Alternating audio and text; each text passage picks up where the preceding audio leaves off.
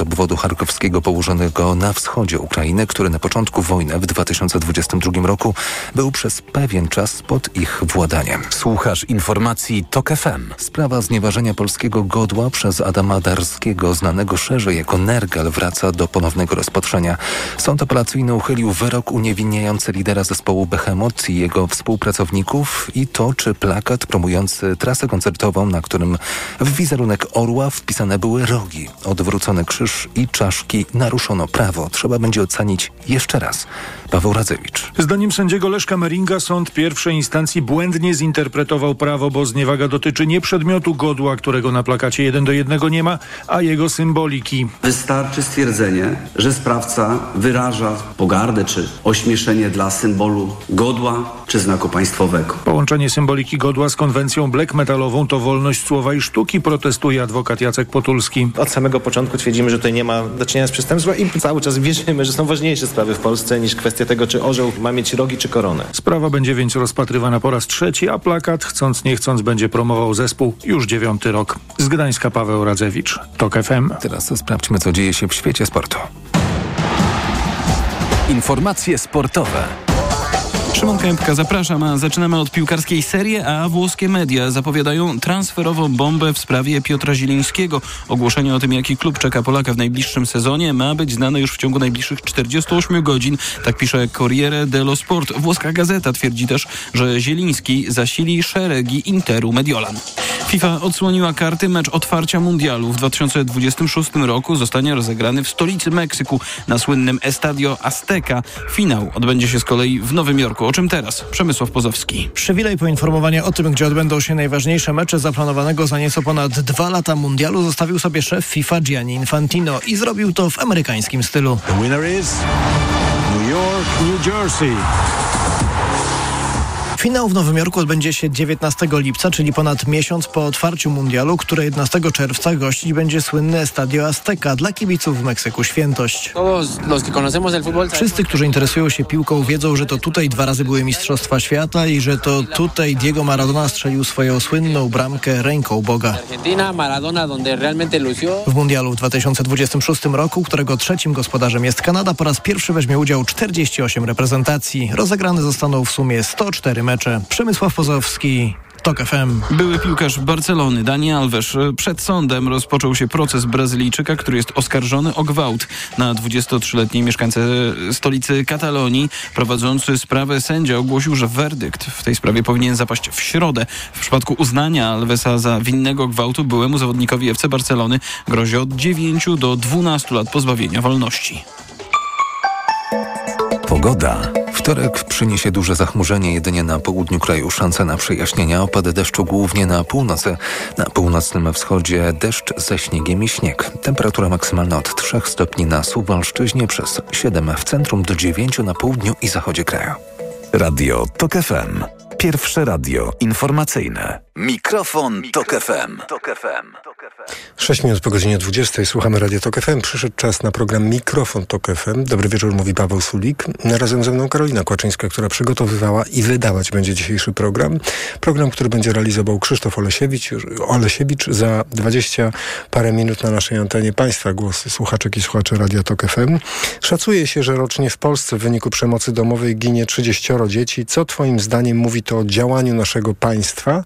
Tak jak pół godziny temu zapowiadaliśmy e, nasz dzisiejszy program Mikrofon Tok FM, rozpoczynamy od rozmowy z Małgorzatą Waszkiewicz, dziennikarką Tok FM. Witaj, dobry wieczór. Dobry wieczór.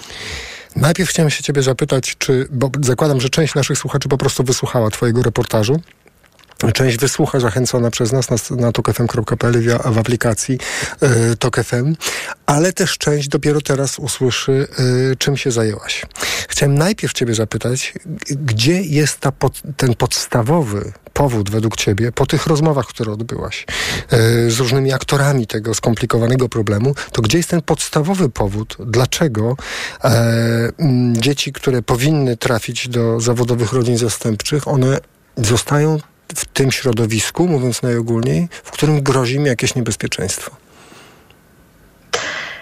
Podstawowy po powód jest taki, że system w Polsce nie działa i o tym alarmowali od lat już i eksperci, i organizacje e, społeczne i e, my na antenie Radia Tok FM pokazaliśmy to dobitnie w radiowym serialu dokumentalnym Piecza e, Michała Janczury i ten temat naprawdę pojawia się od wielu lat i system jest łatany od wielu lat. E, znowelizowana rok temu ustawa o wspieraniu rodziny i systemie pieczy zastępczej miała poprawić e, tę sytuację, ale eksperci, z którymi e, rozmawiałam, organizacje społeczne, pracownicy socjalni, oni wszyscy mówią, że właściwie od tego momentu nie zmieniło się nic, a można powiedzieć, że tak źle to nie było jeszcze nigdy.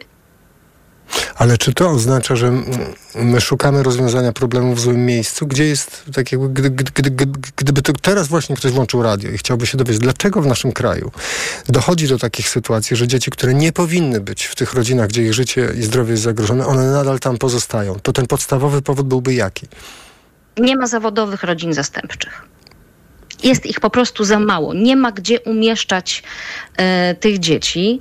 E, no bo właśnie, kandydatów na to, żeby prowadzić i, i, e, i się profesjonalizować e, jest zbyt mało. No bo właśnie, pa, państwo jednym z, jednym z powodów jest to, że zbyt mało pieniędzy chociażby przekazuje na, e, na te y, y, zawodowe rodziny zastępcze, ale to jest właściwie bardzo szeroki problem i bardzo szerokie zagadnienie. Na przykład takie rodziny zastępcze nie mają umowy o pracę. Oni pracują na umowę zlecenie. E, ta wspomniana przeze mnie rok temu e, nowelizacja ustawy podniosła im e, wynagrodzenie. Minimalnie mogą dostawać 4100 zł. W niektórych przypadkach to było nawet 100% podwyżki, więc przed tym, przed tą zmianą, przed tą nowelizacją ustawy, proszę sobie wyobrazić, jak niewiele pieniędzy dostawali. A zawodowa rodzina zastępcza polega na tym, że jeden z opiekunów rezygnuje ze swojej pracy, opiekuje się dziećmi i za to dostaje wynagrodzenie od państwa. Nie ma za to umowy o pracę, nie ma praw pracowniczych. W związku z tym, no bo państwo daje tylko umowę zlecenie. E, Czyli tak no państwo tak... też trochę wysyła, jak rozumiem, komunikat w tym momencie. Patrzcie, my będziemy traktowali to trochę jak y, umowy śmieciowe. Nie macie emerytury, nie macie e, e, takich praw. To też jest Dokładnie taki komunikat tak. wysyłany chyba potencjalnym. E, Dokładnie tak. Mhm. I eksperci też mówią, że dopóki to się nie zmieni, czyli nie zaczniemy myśleć o rodzicach zastępczych jako o pracownikach, to to się nie zmieni. To, znaczy, to się nie zmieni. No, właśnie, ale co, co no muszę, muszę tutaj zapytać ciebie o to. Jak mhm. to jest? Czy to jest, y, bo pewnie słuchacze i słuchaczki będą ten wątek po, poruszać. Na ile my byliśmy przekonani jako y, społeczeństwo, y, że właśnie to nie jest praca, to jest coś więcej, to jest jakaś misja, to jest zajęcie się tymi y, dziećmi, które potrzebują pomocy. Być może to pokutuje gdzieś podświadomie właśnie takie przekonanie. Okej, okay. większość z tych y, y, osób, które się na to decydują, chcą czynić dobro. Chcą, mają takie poczucie misji, ale nie może, państwo nie może od nich wymagać tej misji, bo za coś te dzieci trzeba utrzymać. I to y, jakby kolejny y, y, problem, który, który się pojawia w tych rozmowach. Rodzice zastępczy, no, zwłaszcza przy tych takich naszych dyskusjach inflacyjnych, jak wszyscy zaczęliśmy wy, wyliczać wzrost kosztów życia, też zaczęli wyliczać. I y, przy takim wsparciu, na przykład niezawodowa rodzina, taka spokrewniona rodzina y, zastępcza, spokrewniona, czyli na przykład zostali dziadkowie albo starsze rodzeństwo. Oni we Wrocławiu y, y, dostają 899 zł z MOPS-u, plus mogą się ubiegać o 800. Plus. No ale trzeba malutkim dzieciom kupić mleko, kupić pieluchy, yy, kupić jedzenie, yy, pójść do lekarza. U starszych dzieci, yy, to też mówią rodzice, czasem trzeba iść do psychologa, a właściwie opłacić terapię. Czasem trzeba iść prywatnie do lekarza. To wszystko są koszty. Nie można wymagać e, od rodziców zastępczych, że w poczuciu misji mm, będą łatać dziury w systemie. No Choć tak. państwo Mhm. nie, daj, nie, daj, nie daje im e, takich narzędzi. Takim narzędziem też, mówią o tym rodziny e, zastępcze, byłaby właśnie szybka ścieżka. Szybka ścieżka do psychologa, do psychiatry, do neurologa, do lekarzy. E, proszę sobie wyobrazić tylko, że dzieci, które trafiają do pieczy zastępczej, to są dzieci po koszmarnych przejściach, straumatyzowane tym, że zostały wyciągnięte ze swojego rodzinnego domu, oderwane od matki i ojca, jakimi by nie byli. E, Być może wcześniej doświadczały przemocy, być może wcześniej były zaniedbywane przez tych rodziców. No, skoro jest taka decyzja sądu, no to na jakiejś podstawie ona została podjęta. Ale te dzieci idą dalej z olbrzymim obciążeniem, z olbrzymim bagażem i trzeba dać im absolutnie maksymalnie, maksymalne e, wsparcie. Między innymi właśnie takiego psychologa, ale na już. Tak, że jutro, jeżeli jest, jakaś e, sytuacja e, kryzysowa, awaryjna, taka rodzina zastępcza e, ma do dyspozycji szybką ścieżkę do psychologa, do psychiatry, do neurologa. Wszystko, co jest im potrzebne, żeby zabezpieczyć te dzieci. Jak z Twojej perspektywy wygląda coś, co było na wielu poziomach e, omawiane? E, wiele konsekwencji było e, dyskutowanych, prawo się zmieniało, nastawienie społeczne też. Chodzi o coś, co wybrzmiało w Twoim reportażu, a mianowicie liczba dzieci, którymi trzeba się zająć, a którymi nie ma kto się zająć, wzrosła razem z wzrostem osób z Ukrainy, wzrostem liczby osób z Ukrainy, które nas się zajmują. I ta, myśmy mówili oczywiście na przykład o tym, że nie wiem, że dzieci z Ukrainy są poza mm, polskim i ukraińskim systemem edukacji, albo dajmy na to, że potrzebujemy asystentów z e, rosyjskim albo ukraińskim, tak, w, w szkołach. Mówiliśmy, ale o tym akurat nie pamiętam, żeby była mowa i dopiero w twoim reportażu ludzie zaczynają mówić, to też jest jedna z konsekwencji i chyba nie byliśmy na to przygotowani. Tendencje widać e, w całej Polsce, natomiast w Warszawie e, widać to bardzo. E, Bo e, co trzecie postanowienie, które wpływa do Centrum Pomocy Rodzinie w Warszawie, dotyczy właśnie dzieci pochodzenia e, ukraińskiego. I oczywiście wtedy y, pracownicy y, socjalni mówią, że tak, to jest jednak inny system wartości, ale przede wszystkim to też jest, y, jest takie zjawisko, że nie wiem, dzieci przyjechały tu z babcią.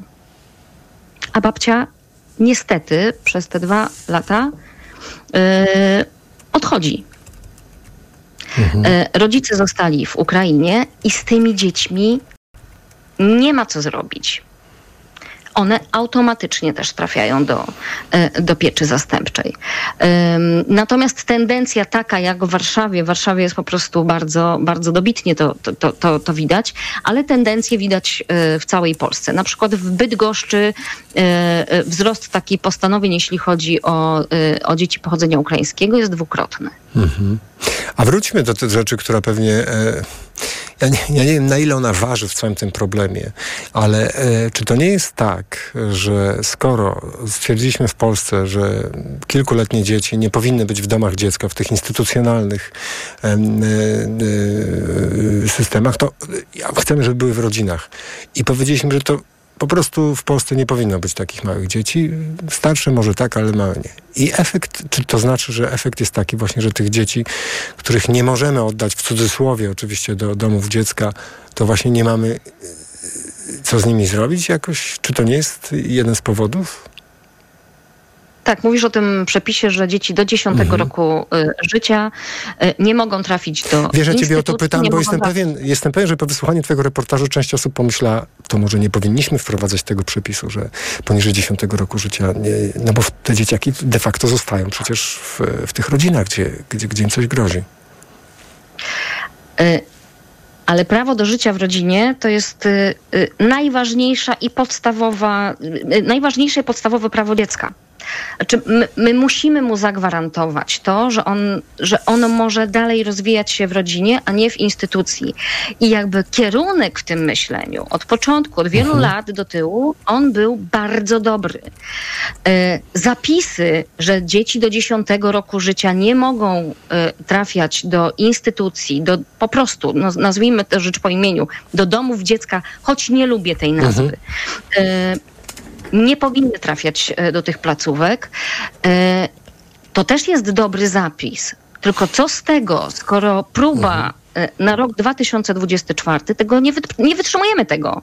Po prostu rzeczywistość jest zupełnie inna. To znaczy, naprawdę nie mamy co robić z tymi dziećmi. I teraz ta dyskusja y, o deinstytu deinstytucjonalizacji tak, całej mhm. pieczy zastępczej niezwykle potrzebna.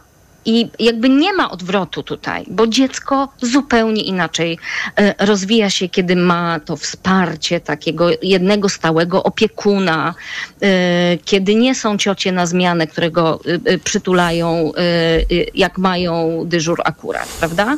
Więc jakby tu nie, to, to, to nie ulega kwestii, że kierunek jest bardzo dobry, tylko rzeczywistość jest zupełnie inna. I sprawne państwo musi tak ułożyć system i tak zmienić prawo, żeby odpowiedzieć na tę rzeczywistość, hmm. bo na razie nie odpowiada. Ostatnia rzecz, która e, mnie nurtuje. Dlaczego w, w Twoim materiale Anna Krawczak mówi, że trzeba natychmiast nowej ustawy, a nie nowelizacji dotychczasowej albo też dotychczasowych? Dlaczego tak jest?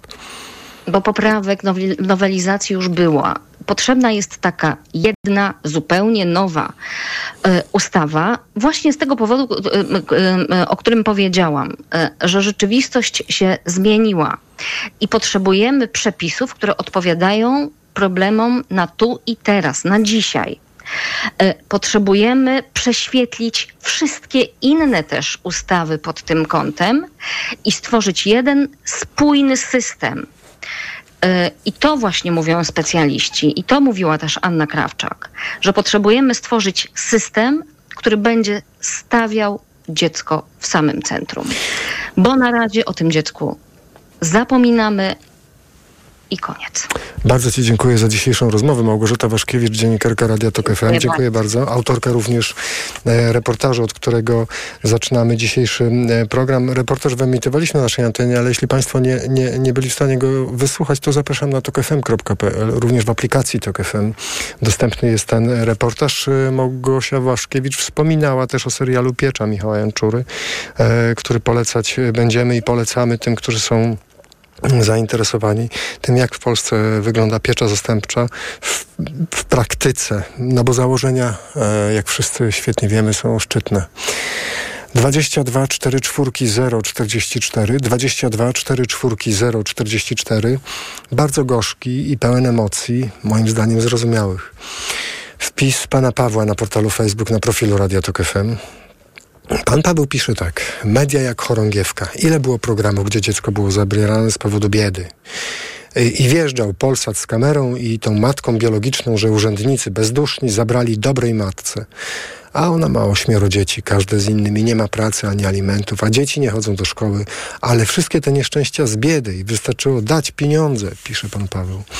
I plucie, plucie na rodziny zastępcze, które nawet przez własnych sąsiadów były obrażane, że dorabiają się na dzieciach z biedy zabranych od kochających rodziców bo rzekomo państwo miliony płaci na te dzieci. Przypominam, pisze pan Paweł, że na dziecko w rodzinie zastępczej państwo daje 1361 zł miesięcznie, a na to samo dziecko w domu dziecka od 7 do 10 tysięcy złotych miesięcznie. A komu czekoladki kupujecie, drodzy słuchacze TOK FM przed świętami? Na jakie zbiórki wrzucacie pieniążki? Oczywiście, że na domy dziecka, których dyrektorzy są specjalistami od żebractwa przedświątecznego. Im więcej uzbierają fantów, tym mniej się wyda na dzieciaki, a z budżetu można przecież sobie wypłacić nagrody roczne. Tak to działa od lat, pisze pan Paweł. Rządy się zmieniają, ale sytuacja dzieci w ogóle. Bardzo dziękujemy panie Pawle. Nie wszystkie domy dziecka wyglądają w ten sposób, jak to opisał no, emocjonalnie pan Paweł i pewnie pewnie pan Paweł, z tego co rozumiem, świetnie zna sytuację i wie, że tu generalizuje, ale y, patologie się zawsze zdarzały i zdarzać się pewnie mm, będą, bo, je, bo po prostu tak świat wygląda, co nie zmienia faktu, że bardzo panu Pawłowi dziękujemy za ten wpis, który dotyka jednej chyba z kluczowych spraw y, w naszej dzisiejszej dyskusji, proszę państwa, wizerunku tego, co my, my jako społeczeństwo myślimy i co zakładamy, kiedy słyszymy, że oto ktoś ma się zająć nie swoimi dziećmi i państwo ma go wspierać. Znaczy, co mamy na myśli? Czy odruchowo, gdzie